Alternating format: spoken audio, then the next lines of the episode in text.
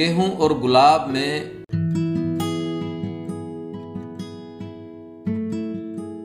नमस्ते दोस्तों, मैं प्रोफेसर सुभाष, हिंदी विभाग कुरुक्षेत्र विश्वविद्यालय कुरुक्षेत्र से आज आपके साथ चर्चा कर रहा हूँ हिंदी के महान साहित्यकार राम वृक्ष बेनीपुरी के गेहूं बनाम गुलाब निबंध के।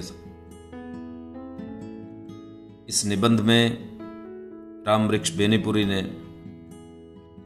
दो महत्वपूर्ण बातों पर चर्चा की है। प्रस्तुत है दोस्तों गेहूं बनाम गुलाब। गेहूं हम खाते हैं, गुलाब सूंघते हैं। एक से शरीर की पुष्टि होती है, दूसरे से मानस तृप्त होता है। गेहूं बड़ा या गुलाब, हम क्या चाहते हैं? पुष्ट शरीर या तृप्त मानस, या पुष्ट शरीर पर तृप्त मानस। जब मानव पृथ्वी पर आया भूख लेकर, क्षुधा क्षुधा, पिपासा पिपासा, क्या खाए क्या पिए। मां के स्तनों को निचोड़ा, वृक्षों को झकझोरा, कीट पतंग पशु पक्षी कुछ न छूट पाए उससे। गेहूं उसकी भूख का काफिला आज गेहूं पर टूट पड़ा है। गेहूं उपजाओ गेहूं उपजाओ गेहूं उपजाओ। मैदान जोते जा रहे हैं, बाग उजाड़े जा रहे हैं गेहूं के लिए। बेचारा गुलाब भरी जवानी में सिसकियां ले रहा है। शरीर की आवश्यकता ने मानसिक वृत्तियों को कहीं कोने में डाल रखा है, दबा रखा है। किंतु चाहे कच्चा चरे या पकाकर खाए, गेहूं तक पशु और मानव में क्या अंतर। मानव को मानव बनाया गुलाब ने। मानव मानव तब बना जब उसने शरीर की आवश्यकताओं पर मानसिक वृत्तियों को तरजीह दी। यही नहीं, जब उसकी भूख खाव खाव कर रही थी तब भी उसकी आंखें गुलाब पर टंगी थी। उसका प्रथम संगीत निकला जब उसकी कामनियां गेहूं को उखल और चक्की में पीस कूट रही थी। पशुओं को मारकर खाकर ही वह तृप्त नहीं हुआ, उसकी खाल का बनाया ढोल और उनकी सींग की बनाई तुरही। मछली मारने के लिए जब वह अपनी नाव में पतवार लगाकर जल पर उड़ा जा रहा था तब उसके छप छप में उसने ताल पाया, तराने छोड़े। बांस से उसने लाठी ही नहीं बनाई, बंशी भी बनाई। रात का काला घुप पर्दा दूर हुआ, तब यह उच्छ्वासित हुआ। सिर्फ इसलिए नहीं कि अब पेट पूजा की समिधा जुटाने में उसे सहूलियत मिलेगी, बल्कि वह आनंद विभोर हुआ उषा की लालिमा से। उगते सूरज की स्नई स्नई प्रस्फुटित होने वाली सुनहली किरणों से पृथ्वी पर चमचम करते लक्ष लक्ष ओस कणों से। आसमान में जब बादल उमड़े तब उनमें अपनी कृषि का आरोप करके ही वह प्रसन्न नहीं हुआ। उनके सौंदर्य बोध ने उनके मनमोर को नाच उठने के लिए लाचार किया। इंद्रधनुष ने उसके हृदय को भी इंद्रधनुषी रंगों में भर दिया। मानव शरीर में पेट का स्थान नीचे है, हृदय का ऊपर और मस्तिष्क का सबसे ऊपर। पशुओं की तरह उसका पेट और मानस समानांतर रेखा में नहीं है। जिस दिन वह सीधे तनकर खड़ा हुआ, मानस ने उसके पेट पर विजय की घोषणा की। गेहूं की आवश्यकता उसे है, किंतु उसकी चेष्टा रही है गेहूं पर विजय प्राप्त करने की। उपवास, व्रत, तपस्या, ये सब उसी चेष्टा के भिन्न भिन्न रूप रहे हैं। जब तक मानव के जीवन में गेहूं और गुलाब का समतुलन रहा, वह सुखी रहा, सानंद रहा। वह कमाता हुआ गाता था और गाता हुआ कमाता था। उसके श्रम के साथ संगीत बंधा हुआ था। और संगीत के साथ श्रम। उसका सांवला दिन में गायें चराता था, रात में रास रचाता था। पृथ्वी पर चलता हुआ वह आकाश को नहीं भूला था, और जब आकाश पर उसकी नजरें गड़ी थी उसे याद था कि उसके पैर मिट्टी पर हैं। किंतु धीरे धीरे यह समतुलन टूटा। अब गेहूं प्रतीक बन गया, हड्डी तोड़ने वाले, उबाने वाले, थकाने वाले, नारकीय यंत्रणाएं देने वाले श्रम का। वह श्रम जो पेट की क्षुधा भी अच्छी तरह शांत न कर सके। और गुलाब बन गया प्रतीक विलासिता का, भ्रष्टाचार का, गंदगी और गलीज का। वह विलासिता जो शरीर को नष्ट करती है और मानस को भी। अब उसके सांवले ने हाथ में शंख और चक्र लिए। नतीजा महाभारत और यदुवंशियों का सर्वनाश। वह परंपरा चली आ रही है। आज चारों ओर महाभारत है, गृह युद्ध है, सर्वनाश है, महानाश है। गेहूं सिर धुन रहा है खेतों में, गुलाब रो रहा है बगीचों में। दोनों अपने अपने पालनकर्ताओं के भाग्य पर, दुर्भाग्य पर। चलो पीछे मुड़ो, हम एक बार फिर संतुलन स्थापित करें। किंतु मानव क्या पीछे मुड़ा है? मुड़ सकता है? यह महायात्री चलता रहा है, चलता रहेगा। और क्या नवीन संतुलन चिरस्थायी हो सकेगा? क्या इतिहास फिर दोहरा कर नहीं रहेगा? नहीं। मानव को पीछे मोड़ने की चेष्टा न करो। अब गुलाब और गेहूं में फिर संतुलन लाने की चेष्टा में सिर खपाने की आवश्यकता नहीं। अब गुलाब गेहूं पर विजय प्राप्त करे, गेहूं पर गुलाब की विजय, चिर विजय। अब नए मानव की नई आकांक्षा हो। क्या यह संभव है? बिल्कुल सोलाने संभव है। विज्ञान ने बता दिया है यह गेहूं क्या है, और उसने यह भी जता दिया है कि मानव में यह चिर बुभुक्षा क्यों है।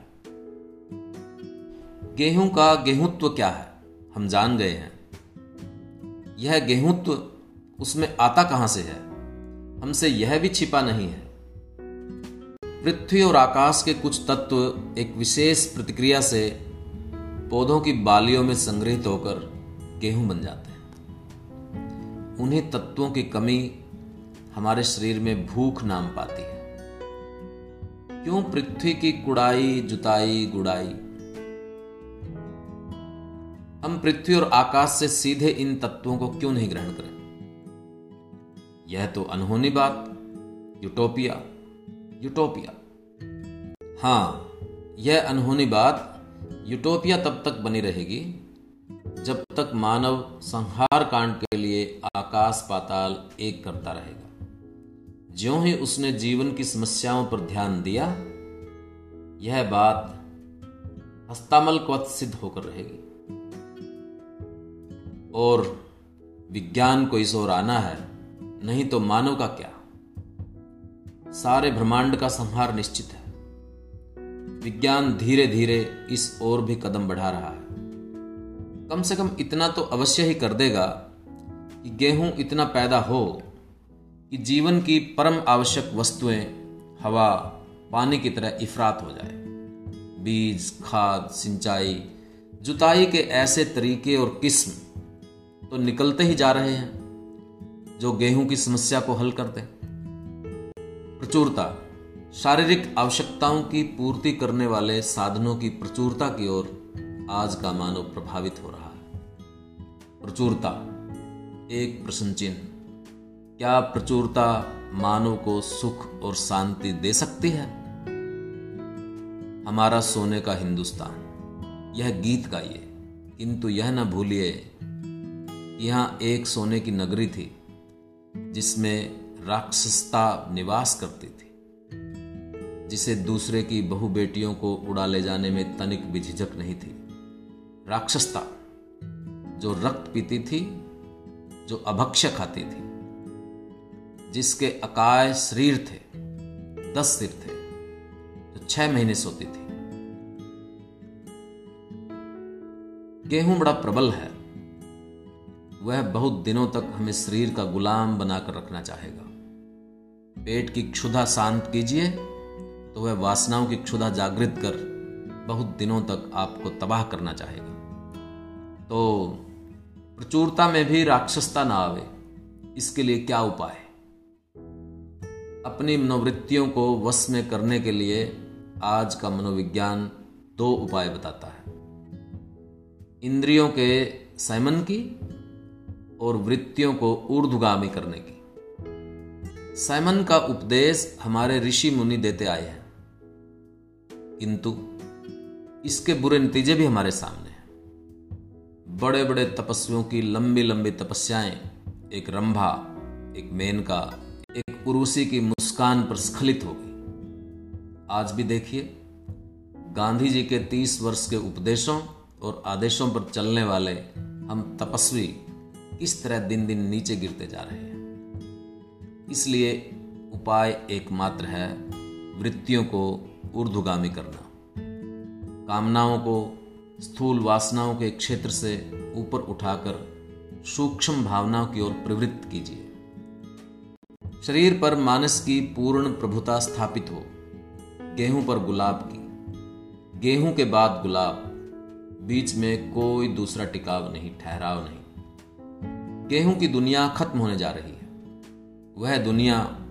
जो आर्थिक और राजनीतिक रूप में हम सब पर छाई है, जो आर्थिक रूप में रक्त पीती रही, राजनीतिक रूप में रक्त बहाती रही। अब दुनिया आने वाली है जिसे हम गुलाब की दुनिया कहेंगे। गुलाब की दुनिया, मानस का संसार, सांस्कृतिक जगत। गुलाब की दुनिया, मानस का संसार, सांस्कृतिक जगत। आहा, कैसा वह शुभ दिन होगा जब हम स्थूल शारीरिक आवश्यकताओं की जंजीर को तोड़कर सूक्ष्म मानस जगत का नया लोक बनाएंगे। जब गेहूं से हमारा पिंड छूट जाएगा और हम गुलाब की दुनिया में स्वच्छंद विहार करेंगे। गुलाब की दुनिया, रंगों की दुनिया, सुगंधों की दुनिया। भौंरे नाच रहे, गूंज रहे, फुल सुंघनी फुदक रही, चहक रही, नृत्य, गीत, आनंद, उत्साह। कहीं गंदगी नहीं, कहीं कुरूपता नहीं। आंगन में गुलाब, खेतों में गुलाब, गालों पर गुलाब खिल रहे, आंखों में गुलाब झांक रहा। जब सारा मानव जीवन रंगमय, सुगंधमय, नृत्यमय, गीतमय बन जाएगा, वह दिन कब आएगा? वह आ रहा है। क्या आप देख नहीं रहे हैं? कैसी आंखें हैं आपकी? शायद उन पर गेहूं का मोटा पर्दा पड़ा हुआ है। पर्दे को हटाइए और देखिए, वह अलौकिक स्वर्गिक दृश्य इसी लोक में, अपनी इस मिट्टी की पृथ्वी पर है। शौके दीदार अगर है तो नजर पैदा कर। दोस्तों, ये था गेहूं बनाम गुलाब। गेहूं बनाम गुलाब, भूख बनाम आनंद और सौंदर्य, जीना या आनंद के साथ जिंदगी, इन दोनों में से किसका चुनाव करें? कौन सी व्यवस्थाएं कौन सा आदर्श लेके चलती हैं? ये निबंध लिखा तब गया था जब दुनिया में 2 तरह की व्यवस्थाएं थीं। एक व्यवस्था थी समाजवादी, जिसका संकल्प था मनुष्य की भौतिक ज़रूरतों को पूरा करते हुए उसको आनंदमय जीवन जीने के अवसर प्रदान करना, और दूसरी व्यवस्था पूंजीवादी, साम्राज्यवादी, जिसका मकसद था, जिसका संकल्प है दुनिया की सारी दौलत को इकट्ठा करके कुछ हाथों में संचित कर देना। जब से दुनिया एक ध्रुवीय हुई है, तब से मनुष्य के सामने वही पेट का सवाल प्रमुख हो गया है। सिर्फ जीना ही उसका मकसद बनकर रह गया है। व्यवस्था ने लोगों को इस तरह से मजबूर किया कि वो आनंद के साथ जीने को भूल गए और आनंद का जो छलावा साम्राज्यवादी व्यवस्था प्रस्तुत करती है वो मानसिक आनंद नहीं बल्कि भौतिक वस्तुओं में ही आनंद का पर्याय प्राप्त करना चाहती है। इसीलिए जिन व्यक्तियों के पास साम्राज्यवादी व्यवस्था में बहुत धन भी है, धन की प्रचुरता भी है, उनका भी जीवन असंतुष्ट है, एक खालीपन है। तो दोस्तों, उस सपने को बनाए रखने के लिए जरूरी है इस बात को आगे बढ़ाना कि जब तक दुनिया के हमारे आसपास के लोग संकट में हैं, हम रात को चैन की नींद कैसे सो सकते हैं यदि हमारे अंदर एक मनुष्य का दिल धड़कता है। उम्मीद है दोस्तों आपको ये लेख पसंद आया होगा। आप इसे आगे बढ़ाइए। मिलते हैं किसी और लेख के साथ, तब तक के लिए धन्यवाद।